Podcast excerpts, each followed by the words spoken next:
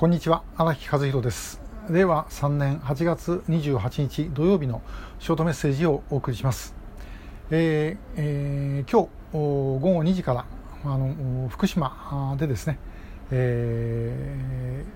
ー、ハイブリッドの集会を行います。またあのこのチャンネルでご覧いただけますので、えー、ぜひご覧ください。あの福島あの救う会の赤塚代表はですね本当にあのもともとあの高校の校長先生とかされた方ですけども、まあ、非常に緻密にこの拉致問題について、えー、調べてそして発信されている方です。ぜひ、えー、お楽しみに。で、えー、もう一つ、まあ、アフガンの話をこれ見ててですね思ったんですけどもあのまあ、もちろん思想信条皆さん自由ですがあの憲法9条を守ってですね戦争しないというふうに言ってる方はあのだったらぜひアフガンに行ってですね、えー、アフガンのあのタリバンに対して、えー、憲法9条を見せてですねやっぱりこういうものを作って平和にならなきゃいけないんだということをぜひ言ってもらいたいなという感じがしております。ねえー、まあそうなったらどうなるか、まあ、別としてですねだけども本当にあの平和を守るっていう言い方をするんであればあそれはあの外国でああいうことが起きている時にそれを止めに入るということもしかも全く非武装でですね、えー、行くということもあったっていいんではないかと。その覚悟がないんだったらただ日本国内で反対するのに使っているだけというふうに、えー、ならないでしょうかということをちょっと思いました、えー、さて今日のあのお話はですね、え、かつて救う会の時代にニューヨーク・タイムズにあの広告を出した時の話です、えー、これはもちろんもうご存じない方がほとんどだろうと思います、えー、今からですね23年前になるのかな、えーと、1998年の話です。もう考えたらあれから四半世紀になっちゃった。あのこれはあの私がえー、編著で消費者が出した拉致救出運動の2000日、えー、つまりあの5人が帰ってきた直後あたりまでのですね記録をまとめたものです。でこの中にこれがあの出てきます。これでニューヨーク・タイムズに出した意見広告です。えー、1998年、えー、平成10年、えー、ということになります。で、えーと、これはですね、えー、何月何日付で出たのかな？4月2日、えー、1998年4月2日付の、えー、ニューヨーク・タイムズに掲載をされた。で、えー、広告の掲載費用が4万、えー、1990ドルということになっています。で、えー、費用が約600万だったんですけども、まあ、それを上回る金額があの集まりました。えー、特にあの拉致議連があの当時ですね、えー、西村慎吾さんはじめとして、えー、皆さん一生懸命にやって、えー、いただきまして、まあ、本当にですね、あの、初めてですね、こんなもん。ともかくあのこの頃ですね、えー、97年、平成9年の、まあ、1月から救出運動っていうのは実質上始まるんですけども、一体何をどうやっていいのかなんて全く分かりません。えー、まだこれあのこの国民大集会が始まるのはこの翌年から、えー、だったと思います。で、えー、ともかくですねあの一体何をどうしていいのかわからないので、えー、我々としてはですねまああのもともとできることをやっていこうとということで、まあ、その中であの知恵をいただいてニューヨーク・タイムズに広告を出して国際的な啓発をやろうということになりましたでしかしあの今と違ってですね当時はもう本当に、えー、お金なんてないですから、えー、もう一生懸命みんなでですねあのかき集めて、えー、そして、えー、広告を掲載をしたと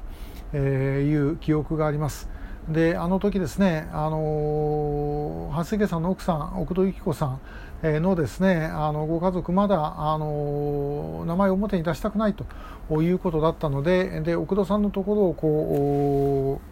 うちょっと見るとですね、えー、分かるんですけどもあのこう、まあ、輪郭だけになってます。でこれに対してまたちょっとクレームがついたりしてですねあの、えー、新聞ニューヨーク・タイムズの方から、まあ、こういうものは出せないみたいなことをいろいろあってですね、えー、行ったり来たりいろいろやり取りをいたしました。まあ、でもともかくこれをだ、えー、出したんですね。で実は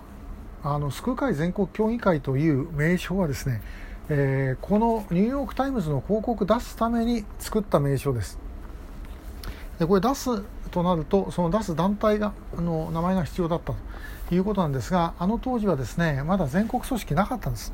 で、えー、あの救う会というのはもともとですね、えー、最初に新潟で小島春則さんが始めてでそれから、えーと、大阪東京という順番だったと思いますが、まあ、できていくと。でみんなそれぞれ、えー、まあ、お互いに面識はあったりしてもバラバラにやっていたと。で、まあ、ただあの東京にいた我々がえ比較的その中央のいろんなことはしやすいので、えまあ事務局的なことをやっていたということなんですがあのその形だと、えこの広告は出せないということで、え名称を作りましょうという話になりました。で、えそれが、まあ、あの救う会えー、ということですね、えー、北朝鮮に拉致された日本人を救出するための全国協議会と